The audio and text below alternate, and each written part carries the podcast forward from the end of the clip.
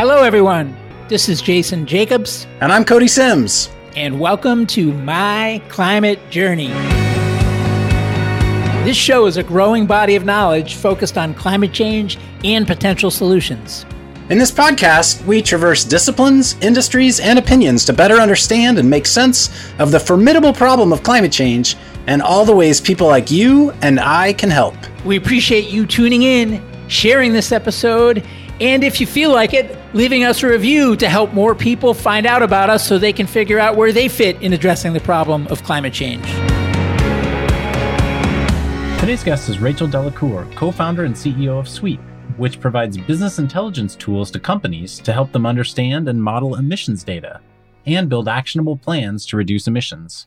Rachel has a background in business intelligence, having sold her previous startup in the business intelligence space to Zendesk and she felt that she could best contribute to the climate problem by leveraging the skills and expertise she and her team already had around data management, modeling, and forecasting, and applying it to the carbon problem. I was interested to learn from her how she views business intelligence around emissions as distinct from carbon accounting, which is a term we all hear often. She had a very clear perspective on this, which made sense to me.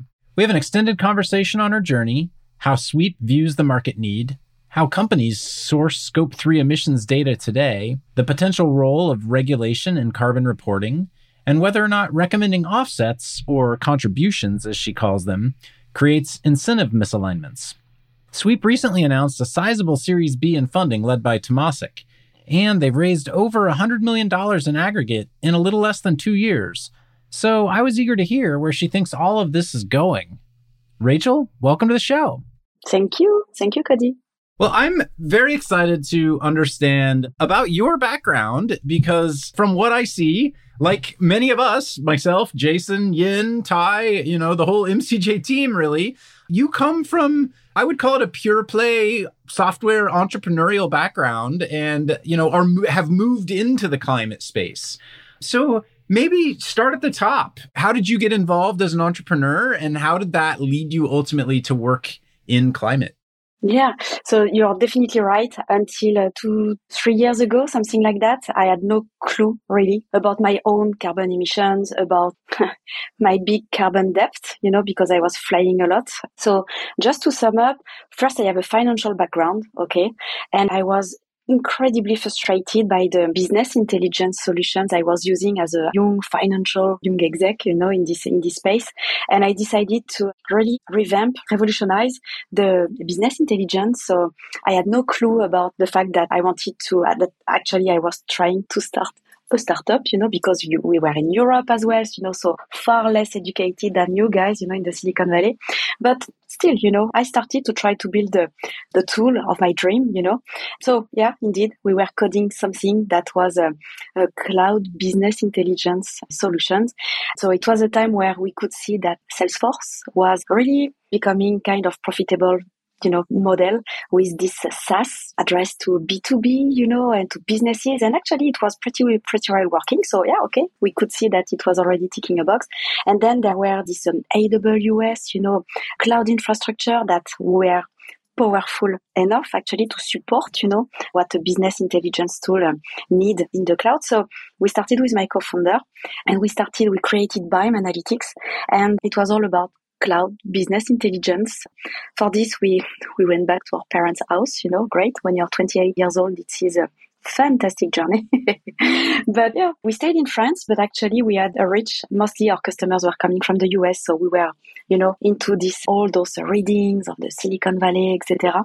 And we raised funds. We did the startup journey in Europe. And we actually, we've been acquired by Zendesk in 2015. So Zendesk, the customer support company, you know, and it was a fantastic journey also post acquisition because we've learned a lot also from a fantastic company. I always mention that it was an elegant acquisition because everything was super smooth. There were a real culture fit, and um, I really loved the founders and Mikkel Svane, the, the CEO of Zendesk.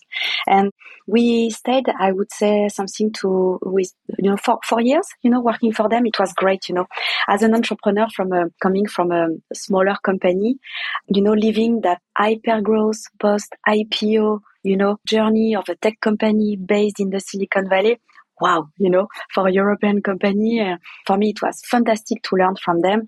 I've met with uh, great people that I managed to hire back for my second company, but I'm not supposed to mention that too loud. I also realized that at some point I had uh, some uh, big carbon debt because sometimes I was flying for, to San Francisco for two days, you know. But by this time, you know, for me, it was absolutely not a problem. You know, it was just, uh, oh, I will be tired but nothing more. Okay. I had no clue. And uh, this is also when I, when I've been acquired by Zendesk, I was also pregnant of my uh, second child, second baby. And I must acknowledge that, uh, yeah, I really missed that baby that I didn't really meet because I was always traveling and working hard. And at some point, you know, after four years, I said, Oh my God, I just need to reloop with my, just with my kids, you know, and I took some time for me, you know, and I spent time with my two kids. And the oldest one was recently, you know, asking me for uh, climate change and stuff like that. And I felt completely uh, disarmed, you know, that I had no, I just didn't know anything.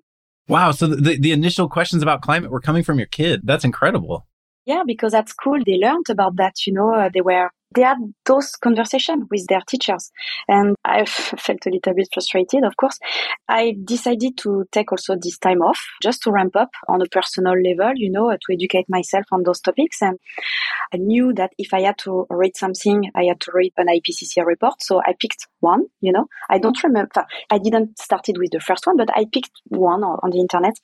And oh my God, it was what we can call the, what can call a cold shower because I definitely realized realize that we are completely screwed, if I may say that. So sorry for you to use that word, but I'm French, so I have few vocabulary. And you know what? What was the, the super, uh, I would say, stressful for me is that I thought that post acquisition, I was safe and I thought that my family was safe because I had money. Okay. And I thought that everyone was safe around me. My sister, my, my mom, you know, but actually I completely realized that I had work for nothing because I didn't put my family in a safe place because of what is coming. And I must say that I had a very bad night, you know. And I also realized reading the, those IPCC reports that solutions do exist. So I realized all this at the same time. So it was pretty disturbing. And this is when I, we were already, it's like if we had that haha moment, you, you know, with my co-founders, with my current co-founders at Sweep, because we're all coming from the same world, even if uh, two uh, of the co-founders we are uh, we have more than 40 years old but the two other ones they are in their 30s so they were already much more you know concerned and we talked about all this and we said, okay, we can't reinvent the wheel. We know that solutions do exist with, um, you know, people who are doing great jobs already. How can we do our part? We are privileged people because we have access to capital. We have access to, because we are supposed to be successful entrepreneurs. I don't know what is a successful entrepreneurs, but in the mind of many people, it's because you have been acquired once. Okay. Anyway. So still, you know, because we had this experience, it meant that we had a network of people, of uh, financial possible partners, you know, we had access to lots of our former customers, you know, that we could interview also. We had access to, well, kind of credibility also just to start to hire talents that we have identified worldwide at Zendesk also, I must, I must say. So we were privileged people with time with money also to start definitely. But still you know we couldn't go back to at the university spend time to ramp up become a scientific chemist. You know i'm not that smart you know. And we knew how to what was our skill set. Okay not a sexy one a super boring one but data platform distributed infrastructure scalable infrastructure knowing the cloud you know working on aws blah blah blah blah analytics analysis, data visualizations. We knew how to do BI. Okay. So, okay, at least we knew that we had something to do in the digital space because we were coming from this space. And when we started to interview, at first, you know, we had this idea of connecting large accounts because we wanted to focus our energy not on B2C but on B2B because B2C we were not coming from this world. Okay, so you know, let's try to answer the urgency also to start right away uh, uh, massively, but B2C, we don't know how to do that. B2B, okay, what is happening with B2B? So we started to call our former uh, portfolio of company, of um, CEOs, you know, and we told them, okay, how can we connect you with solutions who do exist? You know, how can you fund them, etc. And they told us, Rachel, that's cool to buy offsets and that's cool to buy contributions. Okay, depends of the word you're using. We are using contributions. With uh, co-benefits anyway. But they told me that's cool. We want to do so, but we want to do lots of things in parallel because there is this urgency. And at the end of the day, just help us to start and to start our climate journey. And the reality is that we absolutely have no clue on where to start, what it is to start, what it is when you are a big company. We targeted those guys because they are really the the ones who are um, the big agents of change. Okay, so let's target those guys first, the biggest emitters. Hashtag the maybe the dirty ones, you know, but still we have to help them definitely. So and they told us, look, we are live organisms. We are acquiring, we are changing, we are restructuring ourselves. Yeah, redefining our business at some point. So how do you help us to map our complexity and to be accurate when we are defining our carbon baseline? They were even not mentioning anything about carbon footprint. It was more about there is this uh, carbon accounting exercise, very static one. But once we have done that, help us to organize the way we are reducing our emissions. Help us to do that automated exercise on a regular basis so that we are really able to track how and what we are doing great at the scale of uh, live organisms, huge live organisms, which is a, a big company, and in an accurate way with the right layer of carbon methodologies, compliant with regulations.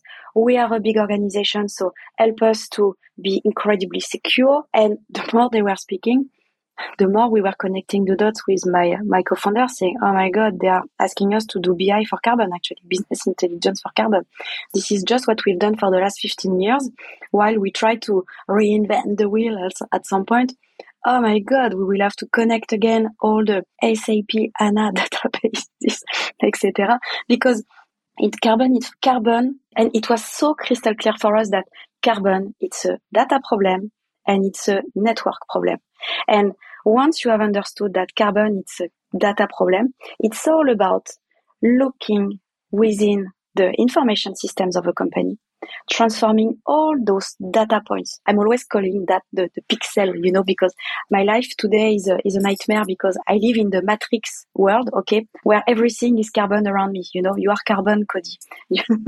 and I see you as carbon pixels, you know, carbon data. And oh my God, I need to encode Cody as a, as a carbon, you know, a business need to understand every pixel of carbon around, you know, what they are producing from a logistics standpoint and uh, in French. So, but uh, downstreams, upstreams, you know, and everything. It's such it's such a complexity because you have to map it. So you have to collect it. You have to organize the data. You have to collect the data. You have to automate that data collection. And then you have to apply rules to transform that data into carbon okay with the right rules. And then you have to organize the way what what are you doing with that? Then you need to organize the way you will you need to do business intelligence on top of that. You need data analytics components, you know, to help every stakeholders of your company to drill down, drill through, zoom in, zoom out, and map all that complexity in one single system. So yeah, to organize the, to understand where are the hotspots, you know, what you can reduce. And we were back to school, actually. Not back to school, but we were back to our first business. And we, we thought that we would have uh, escaped our first business. but actually it was all about doing that again with the right carbon experts, you know. But we were acknowledging that, of course, we needed to have that layer of carbon expertise, etc. So we just were lucky enough also to be in France. You know, Cody, I will for my first company, I never, never, I was never, you know, bragging, you know, about the fact that I was a French company. You know, I was hiding it, you know, my accent is, is pretty unmasking it. But what I mean is that you never bragging being a French tech company, you know, even 10 years ago, because it's so more, you know, cool to be a US one. But I must say that in the carbon management software world, I'm absolutely, maybe not bragging, but a little bit. I'm French, kind of arrogant, I will, at the end of the day, but still, you know, I'm super proud because what you have to understand is that when it comes to carbon, we have a fantastic legacy in France in Europe, but very really in France, we have a legacy of carbon knowledge. It's crazy. When you are digging, when I was scratching the surface about that, I said, oh my God, we have such legacy uh, in terms of carbon knowledge here.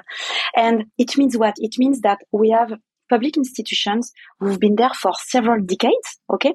More than 20, 30 years ago, the ADEME, for example, and they are providing public data related to carbon to help companies for so many years.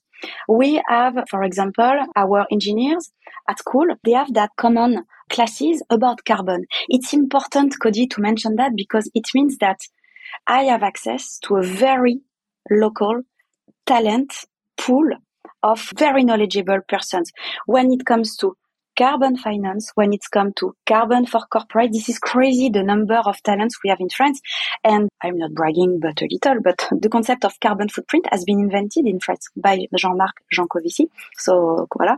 But it's something we have to mention. And it means that the people I'm working with right now, in terms of, you know, from coming from that carbon world, they have 15 to 20 years of experience so I'm uh, unfortunately I'm not telling you that my startup is a we are a young company, but we are not so young ourselves. I think we are in our in our forties, you know, barely in our thirties, mostly in our we are forties, fifties.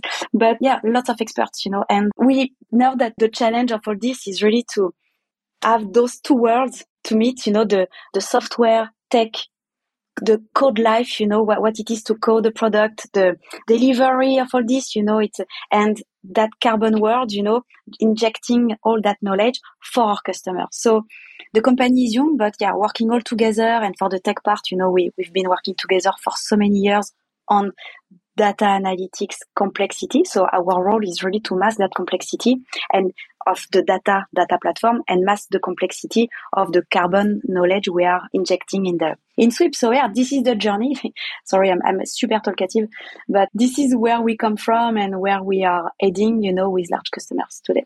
Yeah. Rachel, what an amazing story. And I want to acknowledge how much of it resonates with me in particular, the idea of how do you take the skill set that you already have and apply it to the climate problem. So the fact that you were able to recognize pretty quickly where your own background could be, you know, kind of turned slightly sideways to plug in and solve a key pain point I think is to me the most powerful unlock any of us can do when trying to figure out how we can make a difference, right? Because you, you acknowledged it's like I'm not going to go back to school and get a, you know, PhD in climatology or I have no time. I have no time. Yeah, for that. There is such an urgency that when I will get my diploma, um, yeah, for sure. Well, well, yeah. The, the, the problem will already be, you know, too big for any of us. And so, but applying what you already know how to do, which is business intelligence and data management and, you know, building software for large corporations, you know, can make a big difference. And, you know, my big takeaway from your story and from so many like you that I hear is for anyone listening to this who's still trying to figure out how to leverage their own sort of best impact into climate, start with what you're already good at and think about ways to apply that as opposed to thinking you need to make some huge leap. Definitely. And it's also what's important also is to understand that, okay, you started with what you have, but of course it's not enough. I'm a strong believer that technology, digital, you know, can really and distributed infrastructure, multi-tenant infrastructure to be you know, more complex, but it's a way to connect and organize coordinate that collective climate action. If you are not using technology, it's impossible to scratch the surface of that vertiginous problem, which is to organize that collective climate action. So knowing the, you know, the fact that we are coming also for 15 years of, you know, this world of distributed cloud infrastructure, multi-tenancy, etc. It really allow us also to organize that distributed, decentralized dialogue, carbon dialogue that all companies at different level of maturities need to have all together. So we count first on the big guys to organize this, you know, to organize this dialogue at the, the scale of their value chain and, you know, the, that complex distributed infrastructure to connect all those dots. And it's super important. But what I mean is that you have to start with what you know, but you have to be incredibly open to onboard different skills because you can't ramp up yourself, you know, quickly enough. So it was also difficult for us to adapt to people coming from 15 years of NGO. No, I'm someone who's been acquired in a techie world, incredibly privileged world, incredibly privileged world. I'm working now with people who've spent their life with other people who were a victim of climate injustice. Okay. But I need those two worlds to come together. So from a, an operational day to day standpoint, of course, there is some you have to adapt. Everyone has to understand that there is different time of development for a product, but there is also a time to onboard those discussions. You know, so we are a, a member of the World Bank's Carbon Pricing Leadership Coalition. You know, so we really try to to scale also our network of uh, different mindset who are joining us. You know, that we are also part of, just to be sure that we are addressing the best way the carbon that vertiginous multidimensional problem that we have. And for example, Cody, let me talk to you about the third world that we are welcoming right now in this company. So you have the NGO slash carbon world, you have the tech world, and we, since the beginning of this week, we have uh, welcomed the pure political world, you know, at Sweep, because we are super proud to have a new colleague, Julien Denormandie, and that person was the former minister of agriculture and food in France under the first presidency of uh, President Macron. Okay, so Julien is a 42 uh, years old guy, four kids, and coming from that, he understands very complex, multidimensional intricacies, systems. You know, so for me, it's an, and for my team, and we are convinced that it's an incredible force to add to that skills that we have already set up around the table to build Sweep the best way to help companies understand that vertiginous complex and multidimensional problem that we can solve. So yeah, now we have to deal with someone also coming from, you know, just before Sweep. So today he's, he's joining a company of, we are 80 people at Sweep. Okay. We will be around 100 by the end of this year, but still, we, this is the, the, size of the company right now when I'm t- talking to you, Cody. And that person was running a minister of 30,000 people just before joining us, you know? So this is crazy when you think about it.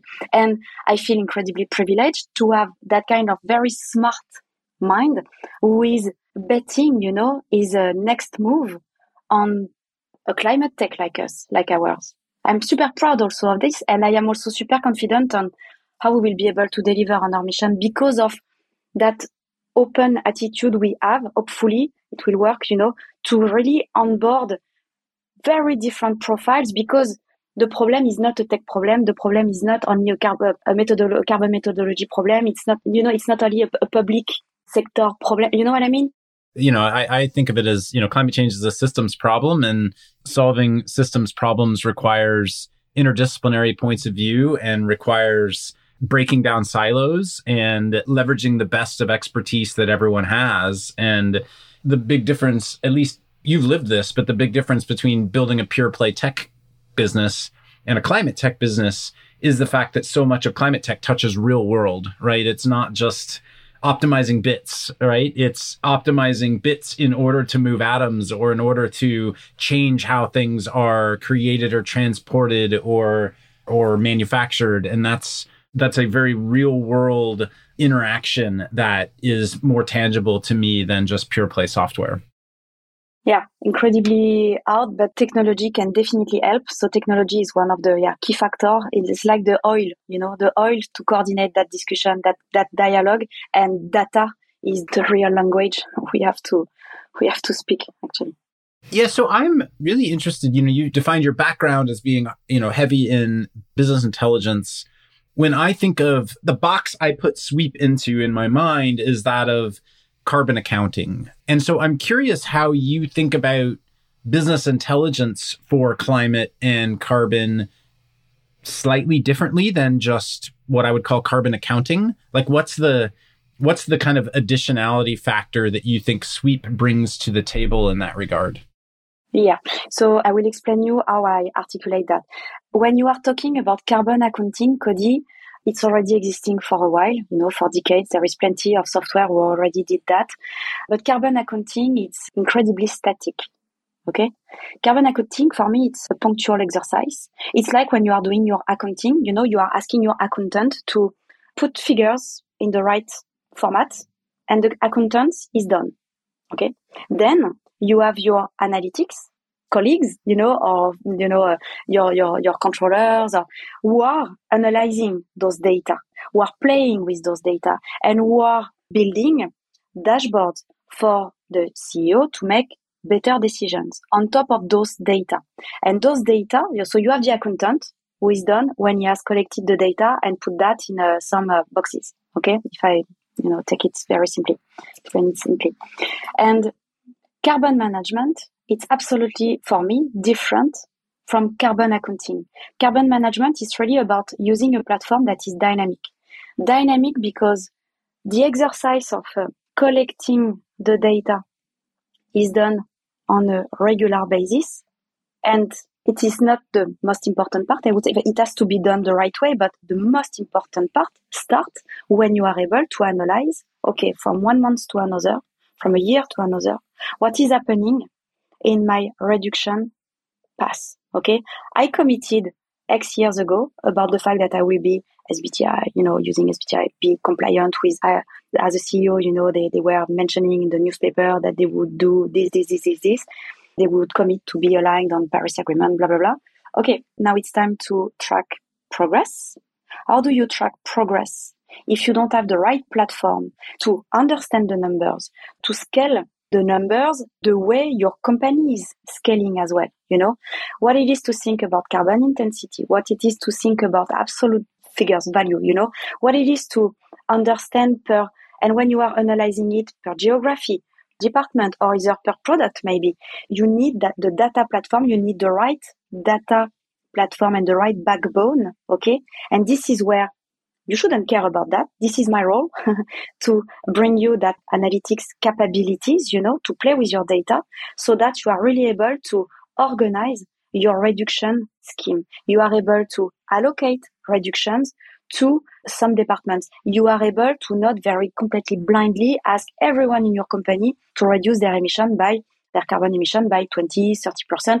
You can't ask that to everyone because some, some department will tell you, you know what? I can't because uh, I already this is not the kind of department you can ask for. But maybe the, there is some department where you can ask for 50% of a decrease, okay, of reduction. So we are giving you the platform, the data visualization and the analytic, the, the data visualization platform, tooling, calculation capabilities to organize that like if you were using Tableau software to name a few or uh, business objects or else for your carbon initiatives. Okay.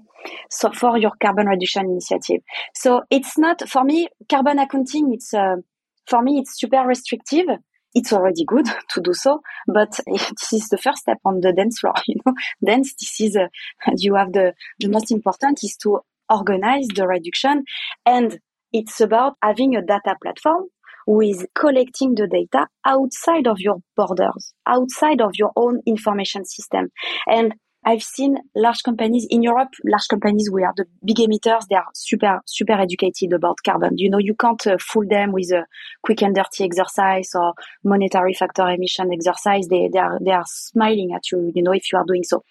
When they see sweep, you know, they, they like the, the capacity we have to go really at a granular level, very precise level. But still, I have seen some large companies being incredibly good at scope one, scope two internally. They were doing a fantastic job and why we were meeting them, you know, because when you see that, you say, Oh my God, you're so good. You know, what you are doing is already some magic. You know, your, your team that internally are great. They've built some uh, very, very cool internal, uh, internal tool. And actually you understand that when it comes to scope three, they have no clue how to go outside of their uh, information system borders, boundaries, you know? Just in the spirit of helping people transition into climate, maybe just I'll take a minute to describe scope one, scope two, scope three, just in case people, you know, don't know that, right? Scope one being your owned and operated emissions, scope two being the energy you use to power that, and scope three being the emissions of your suppliers. Is that accurate? Is it accurate and the fact that everyone realized now that your scope three, your I mean your extended responsibility as a company, that this scope three is actually representing for some of them 80 to 90% of the whole emissions of a company means that you absolutely need to click, you know, about your responsibility and you have to show the numbers about your responsibility to better reduce it. But we are talking about going outside of the boundaries of your own information system. So you need to be able to interconnect and to collect the data and do the same exercise with your supply chain, with your value chain. So this is where Sweep is. This is where we have the sweet, fantastic sweet spot and a differentiator because with this model of scalable, distributed, multi-tenant infrastructure, we are able to help, you know, companies to do that exercise of reduction at the scale of a value chain, you know, and this is something that is super cool, just cool for large companies. We're going to take a short break right now so our partner Yin can share more about the MCJ membership option. Hey folks, Yin here, a partner at MCJ Collective. Want to take a quick minute to tell you about our MCJ membership community, which was born out of a collective thirst for peer to peer learning and doing that goes beyond just listening to the podcast. We started in 2019 and have since then grown to 2,000 members globally. Each week, we're inspired by people who join with differing backgrounds and perspectives. And while those perspectives are different, what we all share in common is a deep curiosity to learn and bias to action around ways to accelerate solutions to climate change. Some awesome initiatives have come out of the community. A number of founding teams have met, nonprofits have been established, a bunch of hiring has been done, many early stage investments have been made, as well as ongoing events and programming like monthly women in climate meetups, idea jam sessions for early stage founders, climate book club, art workshops, and more. So whether you've been in climate for a while or just embarking on your journey, having a community to support you is important. If you want to learn more, head over to mcjcollective.com and click on the members tab at the top. Thanks and enjoy the rest of the show. All right, back to the show. So, what I'm hearing you say, you know, the, the biggest difference in accounting versus business intelligence around carbon versus management, yes, management of it, yeah. Yeah, you know, accounting is really basically like thinking about it from a pure financial accounting perspective, it's looking at your actuals and with the business intelligent, you know, business intelligence side of things, you know, it's really your ability to forecast and model and create a plan. Exactly. It's all about, of course, you can perform simulations of your reductions plans. You know, you can, it's really about navigating that complexity in one single place to understand, you know, what's happening, what's happening. It's really to, to help the CEOs to make decisions. Those CEOs, they are paid the responsibility they have is to to help their companies live forever. Okay, they have this responsibility to make uh, companies forever. So Sweep, we help businesses track and act on their carbon so they can become forever companies. Period. And obviously your your secret sauce is your ability to manipulate and manage data very fluidly. Access to accurate data is still hard, right? So how are you seeing companies get better at actually accessing emissions data, particularly what I hear is that, you know, accessing scope 1 and scope 2 data, most companies are for the most part have their arms around that at this at this point, but it's still that supplier data that's really really challenging. So, what are you seeing in terms of some of the latest ways that companies are accessing accurate data? Because I'm guessing, you know, your system is only as good at forecasting as the quality of data that's going into it. Of course, garbage in, garbage out. When you are running a BI project, it's always that rule: garbage in, garbage out. So when the addressing scope three for you know so so to to, to try to get the, the, the accurate data of the suppliers you know this is also where it's our responsibility as a software vendor to mask that complexity you can mask that complexity First, by being able to invite those suppliers in the Sweep platform. If the supplier doesn't want to be invited in the Sweep platform to perform also his own information system, you know, analysis, etc., he can populate an online survey, you know, and customized by the large accounts. And for this, you know, our responsibility is to make it as super well designed as possible, super fast, sexy as possible. You have to the fact that we are reinventing the relationship between a large accounts and the long tail of the small accounts they are working with, we are reinventing that relationship because it's not about the large accounts being super boring, annoying, and time consume time consumer, you know, sucking time, you know, on the shoulder of their suppliers with financial data, etc. It's how do you reinvent that relationship? Because uh, through carbon, for good, to fight climate change, you know. So it's our responsibility to work on the design, on the tricks, on the technological tricks to allow that dialogue, you know, to, to allow data to, to be interconnected. Okay. So some suppliers, they want to do that exercise even for themselves themselves and for their own suppliers. Okay. So which is cool because this is when you are really starting to map a whole value chain. So that's cool. I will sleep uh, very well if I can tell you that in a, you know, in the future about, oh yeah, we've mapped that whole industry. Cool. So that would be great. But we have to reinvent that, interconnect them. And when there is question marks, you know, for some companies, you know, that are really far, that doesn't want to play the game with the large companies. Or maybe they're just so small that they don't have the capabilities or capacity or, you know, they're, they, they don't know, right? If the technology that we are giving them, while it's already doing a very good job to help them, you know, even if they are not data, when they are quite data agnostic, but you know, data, sorry, they are not uh, data savvy, I would say that. Yeah. We are helping companies also to use benchmarks, CDP benchmarks, also to assess, you know, the emissions of the supplier. So it's a balance, but at least this information resides also in the consolidated view. So you understand you know what part of your scope three is coming from CDP estimates, benchmarks versus reality. And then, then Cody, of course, it, and it's the same way for when you are doing financial, that financial exercise to consolidate data coming from your industry or else. Garbage in, garbage out. So same for climate. But the key thing is really to make that platform auditable, Cody. If the data is granular enough to allow precision. But if the platform is allowing auditors to make their job, you know, if a company can open the books super easily at a granular level and doing so also with the suppliers and what they have, you know, collected, it's the key because even if the, like financial books, why do you have uh, financial auditors? It's just to be sure that there is not too much garbage in, you know? So the auditing space with thanks to the regulators as well is organizing that auditors you know are organizing themselves on the extra financial part. It's my role as a software vendor. I'm not saying that i have the truth you know on how it should be absolutely done etc i'm just saying that i need to give the capabilities for an auditor to audit the books on extra financial coming from my software you know on a safe way. And it's the safe the safest way for the the company to start their climate journey. They can do bad things, they can do mistakes. Okay, that's fine. I opened the book, I made some mistakes. Come on, guys, we are all starting. Okay, but at least I have the granular data. And maybe it's a way, okay, I didn't account this in the right in the right box. Okay, let me change it. But at least I have the data. I have the history of the data. And if the reports, the standards, you auditors or you regulators, you are asking me who are changing because it's still the far west in terms of standards.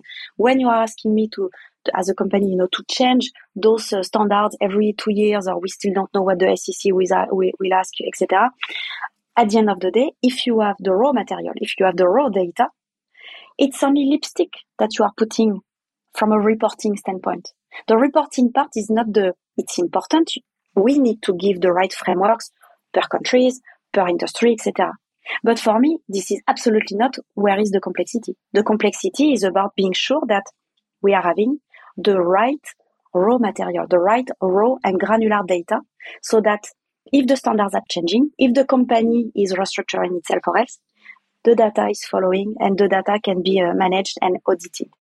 How far away do you think we are from regulation that requires carbon reporting in a quarterly fashion alongside earnings reporting and that is is essentially a regulated report that companies need to both provide and and have auditable proof you know so some form of you know sarbanes-oxley like standards around carbon yeah, I think in Europe we are definitely uh, closer to that date compared to the US, definitely. Just an example about that, and I actually I think that that kind of technologies that we are building and other carbon management platforms, huh, definitely, I'm not the only one, but I really think that we are showing also those regulators that they can, you know, ask companies now to report precisely on their data. And the more, you know, I see my company, my team, myself in a virtuous circle where I am showing the regulators that the tools exist to ask company to be much more demanding towards companies to report being accurate on a regular basis. And now guys, track your progress. Oh, no, no, no, no, I can't. Yes, you can. There is carbon management platform for that. So now do the job. You know, so I see myself as a, and hopefully as a, an accelerator also, as a proof of acceleration for regulators to regulate faster. And you know, Cody, I've been contacted by European uh, Parliament uh, member, member of Parliament. I've been contacted already, and while my company is, uh, you know, we are in a it's a new market, you know. But I've been contacted with a European uh, member of Parliament, several ones to be honest, and they they told me we are uh, confronted with lobby, you know, in certain industries, and they are telling us that we can't regulate on scope three because they won't be able, absolutely never able, to understand what's happening, to organize that multidimensional data collection. And, and I told them this is not true anymore because many tech companies are injecting digital technologies to participate and to solve that problem, to connect, you know, that multidimensional uh, problem. So it's not true anymore. And I have uh, dialogues, you know, with the, our politics as well, you know, just to be sure that they understand that now there is a new part of the ecosystem that is allowing that. So they are less at risk regulating and hopefully I would love to be, I'm not the only one, of course, but if we can participate positively to regulations because we are showing that technology is helping, you know, Cody, for in the fact that we are working with large companies in our software today, after only uh, plus two years old of company creation and after only plus one year of public availability, we are already mapping 500 million tons of CO2. This is huge. We are working with bigger emitters, but still, we are already mapping that. It means that, and the more customer we have, the more that baseline, you know, that amount of tons of CO2 is, is growing. So it means that we are already able to what's happening in terms of emission reductions, you know, and yeah, this is um, a joint effort that we have to do with our customers also to to tell them show your progress. And then the if you want to be a forever company this is what you have to do actually. And i would assume to some extent the companies that are already working with you obviously are on the more progressive end of wanting to track this and, and report on it and make progress on it. But should regulation happen they also already have a leg up on the laggards and the resistors and the companies that are lobbying against it because they're proactively taking the right steps to already start, you know, understanding it and optimizing on it. Yeah. And of course, there is that regulation threat. But there is also a big, big another, other threat is the reputational threat. And that reputational threat means that those companies, why they are already doing the job of, you know, becoming a forever company, being on track of their carbon journey, etc. It's because there is this reputational threat and they want to show the numbers to their customers and to their employees. So those companies, those CEOs are for me the, yeah, they are really paid for something. They are just doing their job you know? And this is important. So yeah reputational risk regulation risk. So of course they have to start right now. The sooner the better. When they will have to show the data to the to the auditors etc if the, the sooner they start the better. For all what we just mentioned reputational regulation risk of course. And i heard on the product side of sweep i heard you say obviously companies are setting big multi-decade level pledges for emissions reductions right now. And then sweep is helping you then model down to what percentages of reductions each individual business unit or division may need to start setting targets against. I'm really interested in understanding the gap between a 30 year pledge and quarterly level progress at the division level in a company because that is that is a huge gap to overcome. You know, most employees at a company aren't going to be working there 30 years from now. So it's one thing to set a, a big target in the future. It's another to operationalize quarterly goals and KPIs inside a division and get everyday workers and middle management to start taking the steps necessary to hit reductions in real time. How are you seeing that play out right now? There is the long term vision, definitely, with the reduction, but there is also the, the short term operational reality that is that you know that it's very, very, very complex to move a big boat, you know, paquebot in French, a big boat, you know, it's super difficult. So they first, you know, even the organizing the company, you know, it's already, it's not an easy task. At Sweep, you know, we are, for example, helping them just mirroring a hierarchy that you have in an ERP, okay, already in your information system, just to help you to organize that. But organizing, collecting the data, or start with just a perimeter to start, okay? We are easing that task, definitely, and it has to be easy. But if you are serious about the problem, this is something that you want to nail. This is something that is part of your, it's a tech strategy within your climate strategy, you know, that you have in the boardroom. So that long-term vision, but also the reality that the time that, that it takes, you know, to organize the whole company, you know, to, to print the, a new DNA of uh, reducing their emission and just understand what it is, understand at the scale of a large company, at the scale of a value chain. This is, of course, you have to start now. And you have to already understand if you are able on a quarterly basis, for example, to reduce your emissions. You, as a, every victory on a department, when you are reducing, you want to communicate internally. It's great. It's great. Uh, it's a great way to start, actually. So, of course, they want to already look at it on a short-term basis and where we are also masking that complexity so that that quarterly exercise or even that monthly exercise is not a pain. it's because we, we are working with our customer to really automate that data collection and that the incremental changes are not a pain to deal with. Okay. So this is where the technology is helping, definitely. I mean, the way I see it is, you know, at the end of the day, businesses are organizations with incentive structures and, you know, understanding your incentives around P&L or around growth or around cost reduction. Those are things that business managers are used to dealing with all the time and they their bon- their bonuses are tied to those things. But emissions is so new to all of them like they've never had to deal with it before. When you are running that monthly financial exercise why won't you be able to organize you know that monthly extra financial task Today, it's still difficult because you don't have the, the whole team for that. You don't have the, so, so far they didn't have the tools for that. But now there is the tooling that is coming. There is the, the data, the extra financial data team that is also, you don't need that army, you know, because technology is trying to help for that. But of course you will need your, your extra financial data on a monthly basis and companies have to understand that. So when they don't want to invest a lot in those platforms or else, saying, oh no, we will still run that with the Excel sheet. Okay, I don't think that you have understood the, the difficulty of the exercise. But it's a component uh, doing, you know, for example, with the very large emitters in our portfolio of customers, we are automating the carbon footprint exercise on a monthly basis on more than 500 worldwide sites, uh, seats, uh, plants, you know, worldwide with very heavy emissions on 70, and I'm talking about 70 countries. Okay. This is something that is becoming true now, you know, that became true for them.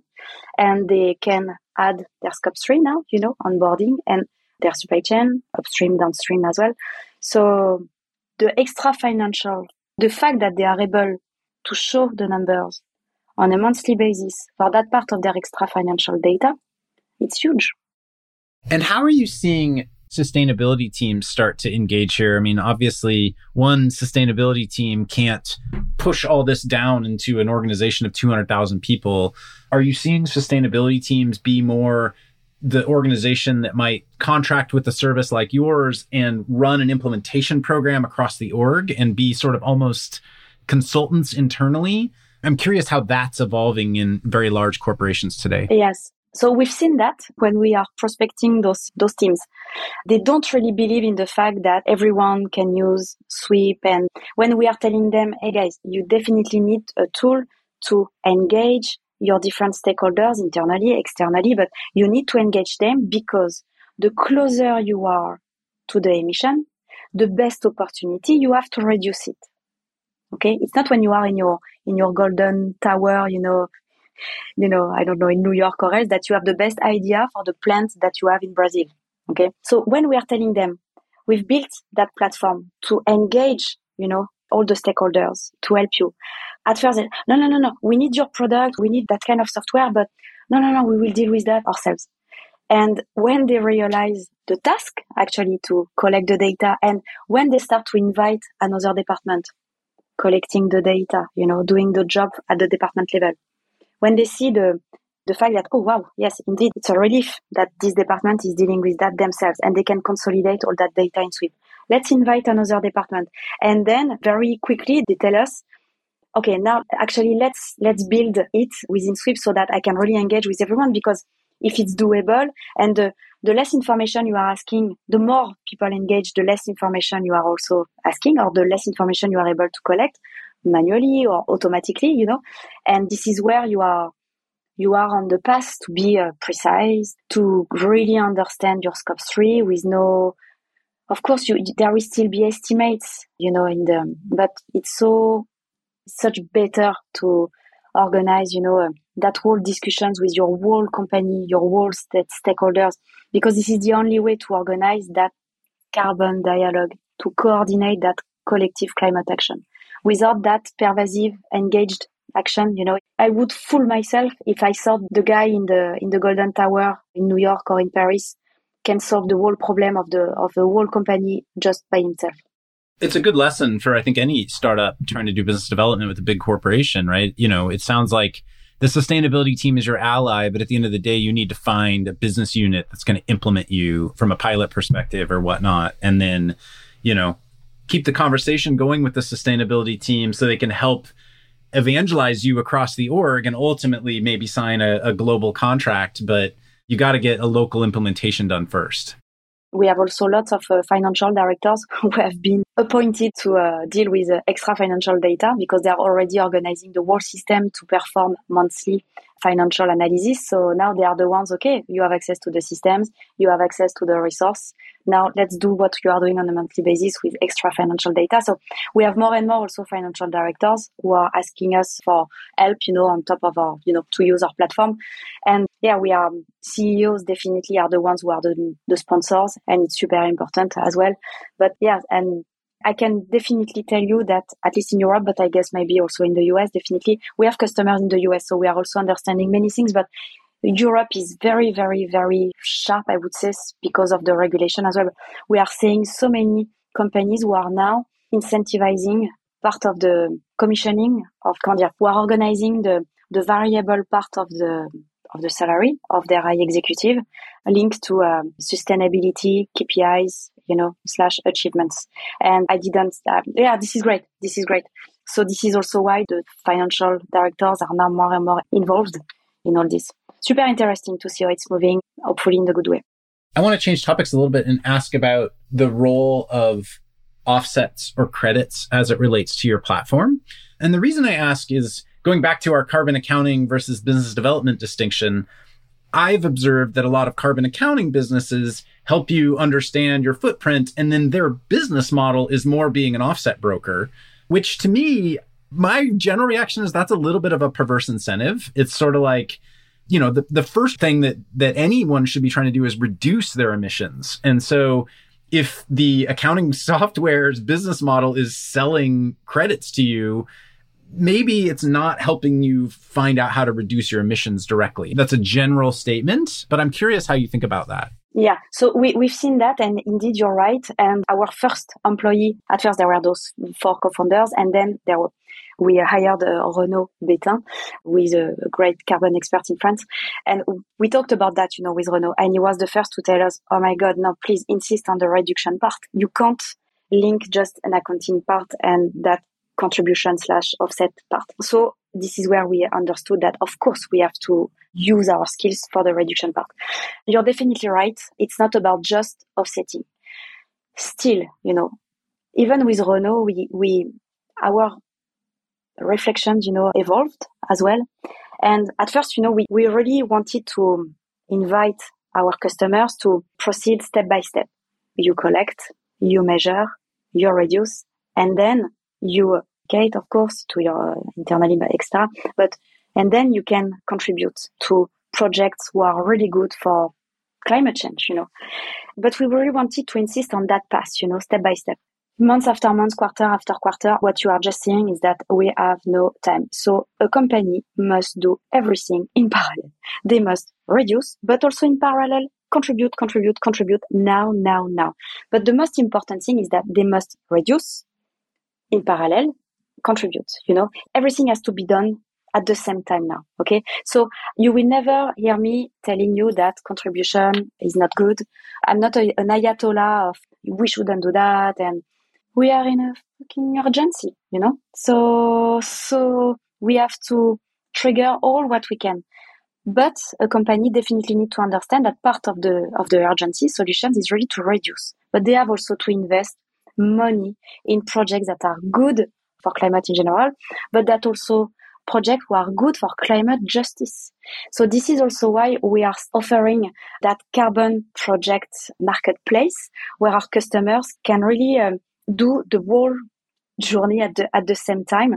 And having people who are coming from uh, NGOs at Sweep it means that we've been very very picky and very critical about the project we were onboarding because it was important for us that there were lots of co-benefits social co-benefits. I didn't want to go all in because we are tech savvy people techie guy geeky data guy. I love innovations but I couldn't go all in with just sequestration projects. Okay, new sequestration DAX project. I love that. I love Climeworks. I know their team, etc. But you definitely need to continue to invest in cook stoves in Mali, in Kenya.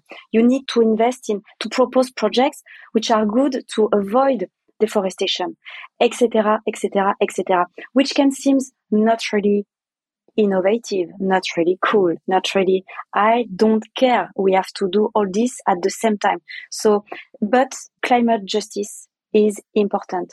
And you know, Cody, I've heard so many things about very new, super innovative projects. And that's cool to test. We definitely need pioneers who are testing things and they need cash definitely to test things. But I've been also pretty upset to hear some stories about uh, data centers were using energies, you know, uh, coming from um, oil field, you know, so taking, I've tried to simplify it, but, you know, reusing that emissions, you know, to fuel data centers. And when you scratch a little bit the surface to understand that those data centers are actually used to mine cryptos, bitcoins, but, you know, it's 50% of African people, they don't have access to electricity. For me, it's completely insane to think that we are investing so much money in that kind of sequestration, you know. Come on, climate justice, guys, you know. And I'm telling you that I'm super, I'm super privileged. I'm living in France. I'm living in the developed countries. I am no one to tell that, you know. And plus, I raised 100 million dollars in 12 months for my company. But I definitely, this is why also my battle is to help companies to reduce their emissions, definitely. But my battle is also to, to show to, if I am successful, it means that I am a cash machine first. I need to be a cash machine to show that I have impact. And if I am a cash machine, it means that also I am giving visibility to all those projects which are good for planet with that co-benefits also attached.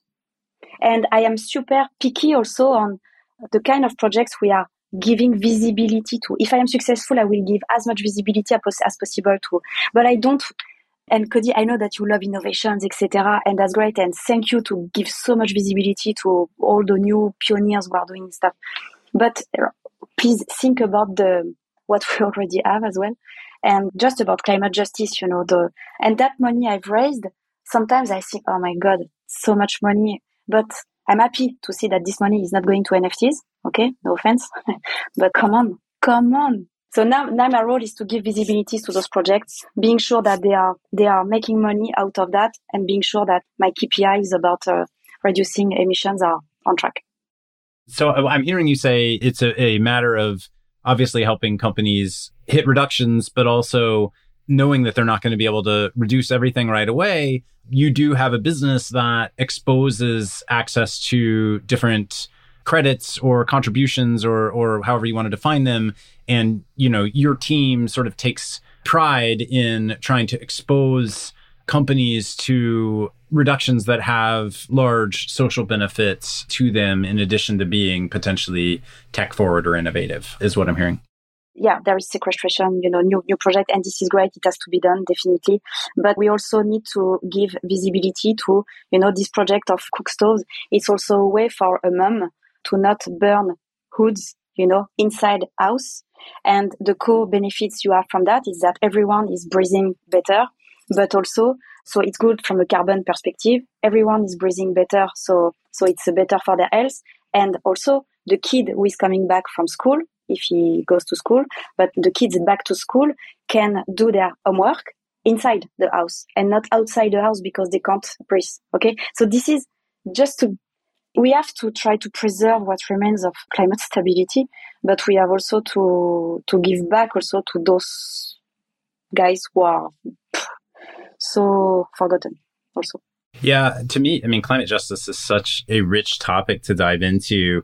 And I often feel like honestly, it gets a little bit used, maybe not the right way in a lot of developed countries because it loses sight of the global view of climate injustice and you know how yes there are people in very wealthy countries that are facing you know aspects of climate injustice but if you look at the global map and you look at you look at parts of africa you look at parts of southeast asia you look at india and you see Look at Pakistan. The size of the impact. Yeah, yeah, yeah absolutely. Pakistan, and and these are you know for the most part countries that have very small footprints relative to the amount of impact that they're that they're receiving. So you're seeing corporate interest in wanting to support projects that do help try to balance out those injustices. Yeah, and you know what? The fact that Sweep is engaging lots of stakeholders internally but also externally, but when it comes to that reflection, that strategy about, okay, guys, now internally, so when the CEO and or the CSR team is asking, okay, now what do we want to contribute to in terms of projects? The fact that they have already started to engage all those plenty of departments, colleagues, employees, they can pick also the projects they want to contribute to. So what we are saying is that let's talk about an international company. They have different countries, many subsidiaries.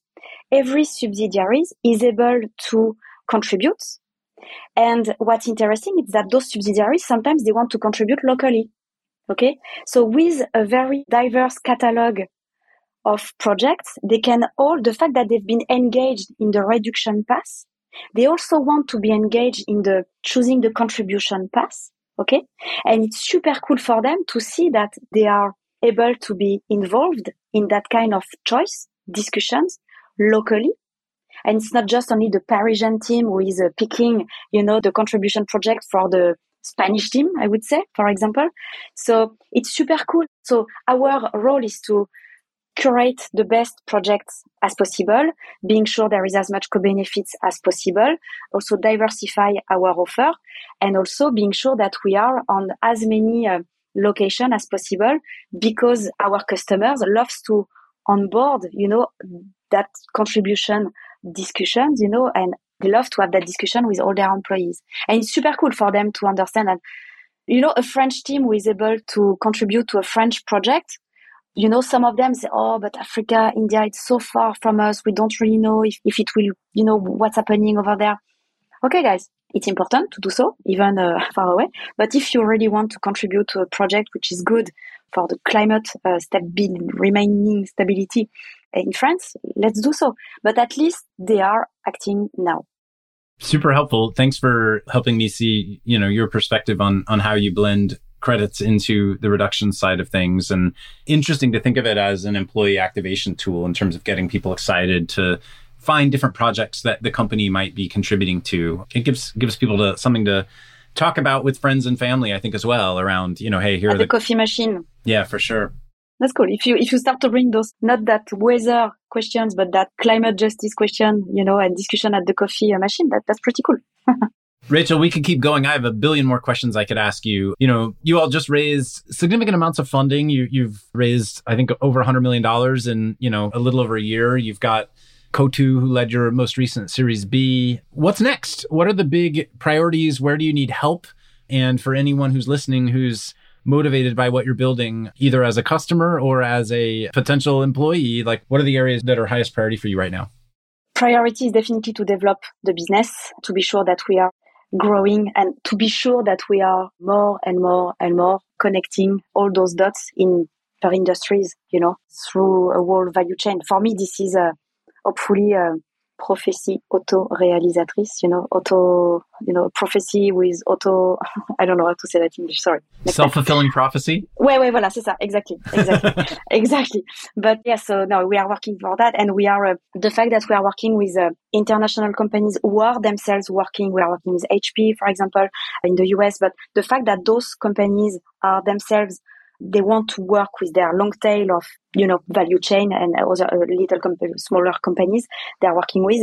It means that we are working with customers in many many many countries at a worldwide scale. Now it's how do we how do we organize that? You know we have already people in the US we have many customers in the in the US but yeah you know so far we didn't announce anything in the US but yeah stay tuned So now it's a yeah matter of developing a, an LC company, profitable company. You know, we are a B Corp also, and it's super important for me to show that we are growing a B Corp. And uh, I would love to be a climate tech slash B Corp to the first to IPO uh, company, just to show pff, optimism. You know that you can really build a great business, embracing the current codes that we because we all need a, a, roof on top of our heads and you need money for that. So we have to embrace the current codes of making money. But you know while helping so if i can also embrace the code of you know ipo making it something gross. And ipo is not just about ipo for ipo it's just because there is so many ways to fund yourself right now. You know when we we've been able you know in less than 12 months to raise 100 million uh, dollars. So you could tell me but what do you want to have that pain in you know, of uh, IPO a company. Indeed, you're right. But you are broadcasting your message when you are doing an IPO. It's so huge, you know, it's so, you can hear that from everywhere, you know, in the world. So, and my message is not, of course, it will be for my customer to help them, but my message is for other entrepreneurs. When you are starting to, to speak to other entrepreneurs, okay, you can have a roof on, on top of your head, making money but also IPO a company, making it, you know, this is something super important for new careers, new expectation also in your life that you can really uh, make the most of both worlds and tend to go in the new world. tend to, yeah. So hopefully we will um, we will show we will broadcast all those messages for the the next generation of that current generation of entrepreneurs first, but the new generation of all those entrepreneurs who who think that you can't live in a climate related company. Of course you can of course. Rachel, thank you so much for your time today. And I'm rooting for that too. Hopefully, we'll see you ringing that bell on the IPO stage, you know, in the future. Oui, Cody. Oui. there we go. All right. I appreciate it. Merci, Cody. Thanks again for joining us on the My Climate Journey podcast. At MCJ Collective, we're all about powering collective innovation for climate solutions by breaking down silos and unleashing problem solving capacity.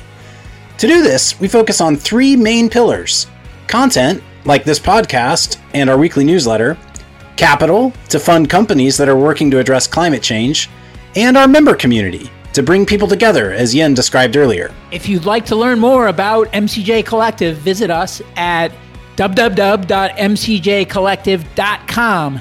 And if you have guest suggestions, feel free to let us know on Twitter at MCJPod. Thanks, and see you next episode.